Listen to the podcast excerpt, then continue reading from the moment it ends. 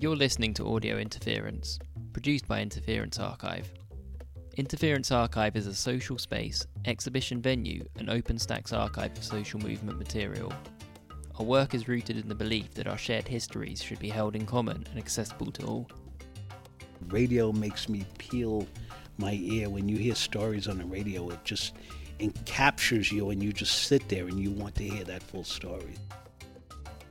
I'm Charlie Morgan, and on this week's episode of Audio Interference, our guest is Rob Robinson. Rob is a long-time housing activist in New York City, and you may know him from his work with Picture the Homeless, Take Back the Land, and many other organisations. But he's also a big supporter and practitioner of community and activist radio. From 2008 to 2016, he was a part of the show Global Movements Urban Struggles on the Pacifica station WBAI. On top of this, his housing work has taken him across the world, and he's been able to experience the role of community radio in many different countries. In December of last year, I had the pleasure of sitting down with Rob to talk about social movements and the power of audio. Absolutely. The, the commentators, when they're, they're painting, there's a Vin Scully, who was a very well known baseball announcer in this country, always talked about painting the word picture. He said, The people listening on the radio can't visualize it, so I need to paint that picture for them. So a good announcer would always set a scene for you, and your imagination just opens up as you're listening. I'm Rob Robinson. I'm a community organizer here in New York City and an housing activist and a promoter of community radio. So I was wondering if you could just start by giving a sort of brief synopsis of your history with radio and community radio. Sure. So I'll start with radio, Charlie. I grew up um, in suburban New York, out on Long Island, and my dad was an avid listener to radio, particularly old, uh, classic American music on a station called WNEW 1130 AM, and he would listen constantly to um, all news stations, right? And you know, constantly riding with your dad, whether it's going to a ball game, whether you're going to work with him. I went to work with my dad at an early age. He was in the restaurant business. There was always a radio on in the kitchen, so I grew up with radio constantly around me, and it was um, it was a little bit different than television. Radio kept your attention. It kept you listening and understanding, trying to understand what was going on at the moment.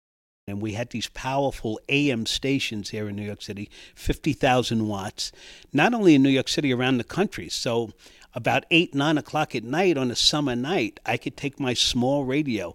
I could get KMOX in St. Louis and hear Jack Buck and Mike Shannon announce St. Louis Cardinal games. I get WBAL in Baltimore, WBZ Boston, and Ernie Harwell, WWJ in Detroit, Michigan. So I got used to radio and it became a fascination with me, and it still carries over into the social justice work I do today.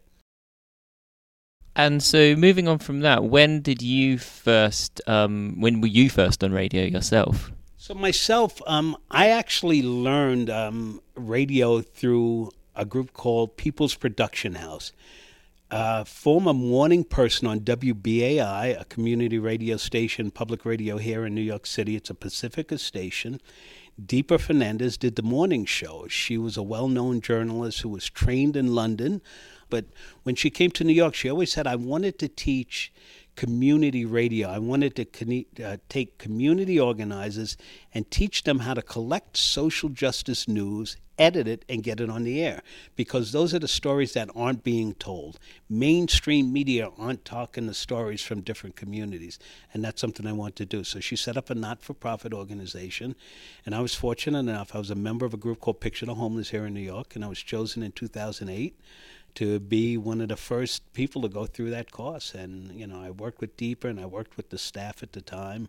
You know, eventually it landed me a spot on WBAI hosting a show called Global Movements Urban Struggles. Just going back to your first times on WBAI, do you remember some of those like early days or the first shows, what it was like? Well, it was so first I was actually thrust into the co host role. I was actually sitting back and doing, you know, just gathering the news because I had a lot of friends in the community, knew a lot of people in different organizations. So I would take my recorder out and I, you know, do interviews with people, and then I'd bring it back to the studio. We'd edit it, and then, you know, the the folks who were hosting the show would get it on the air. we had one day I got to the studio because I was doing a piece and I was going to introduce that piece.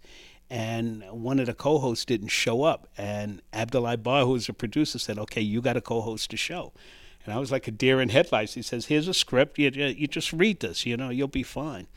And I, you know, at first I was frightened, and you know, and then all of a sudden, you know, the one finger went up, mean you have one second, and I welcome to WBAI Global Movement of Urban Struggles, and I just relaxed from that point on and really assimilated into the role, and actually took over for that person who was absent because he sort of backed away from the position. And for the next four or five years, I was the co-host. And what kind of stories were you covering on the show?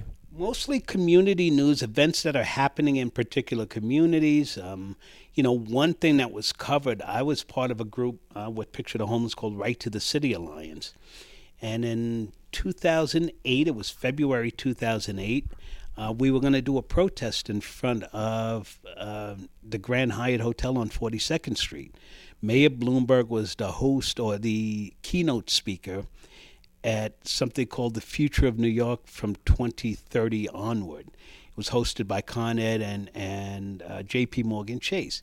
This it was a luncheon. It was two hundred fifty dollars a plate. So we were like freaking out. Like, you're gonna have this two hundred fifty dollar plate luncheon to decide what our future looks like, and we're not invited. So we organized the members of Right to the City Alliance to bust up the keynote speech. So we brought in 100 members just as Mayor Bloomberg was about to start his keynote speech. And we started chanting, Show us what democracy looks like. This is it. It was all young people, older people, people of color, different generations of folks. And it, you know, all of the press, as we were hurried out of the room by the security force of the mayor, all of the press left the room. It took all of the energy out of the room, and they followed us. I was one of eight people that ended up getting arrested. They saw us as leaders of the group. But at the time, I also had a Zoom recorder in my pocket, and the police was so interested in locking me up and handcuffing me that I left the Zoom recorder on in my pocket and it was recording all of this information.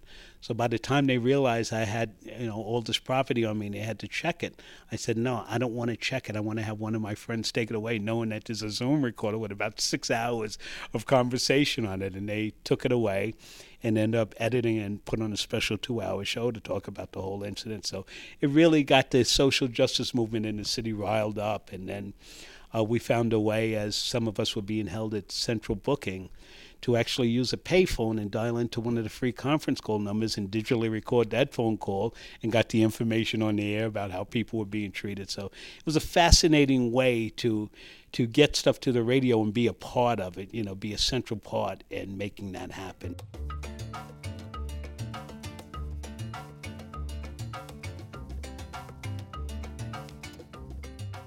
Could you just talk a bit about your experience of radio and community radio in different countries? Particularly in Brazil and other places in Latin America, like uh, Colombia, where I have some good experience. And I know it's huge. I've never been to Mexico, but I know community radio is huge in Mexico. These are places where there's a lot of censorship on radio, and messages can't get out, and messages are controlled. And people don't have a lot of resources but they took their knowledge, their human resources and their knowledge, and understood how they can communicate across borders to one another, particularly in the global south. So if a dam is being built in Brazil and people are being displaced in Brazil and it's going to affect the Argentina border or Peru, you know, they're able to articulate this out over community radio over a signal that can be picked up in Peru or Argentina, right? And tell about this story and really share their experiences and what has happened to us and understanding that the other end of this dam is coming to your community in Peru. So it's a way of communicating um, information inexpensively, doesn't take a lot of resources. Um, there are meetings held in the global south a lot of times that involve community radio.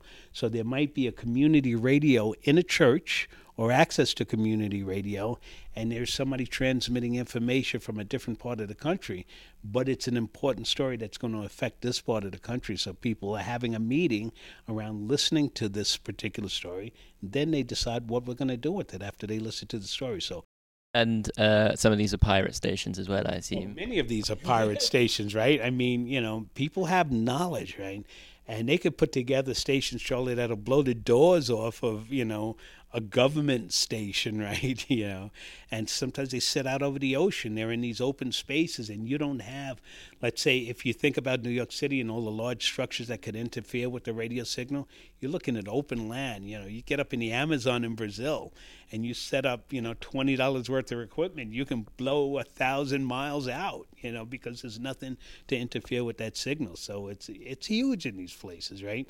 These wide open spaces where people can get information of large numbers of people over a vast area.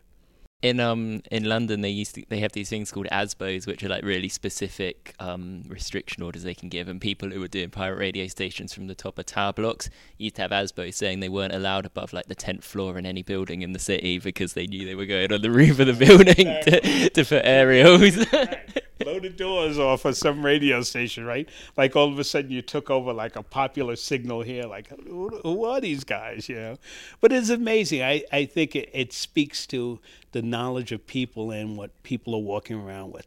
What I would like to see, Charlie, though, is people really share this knowledge, right?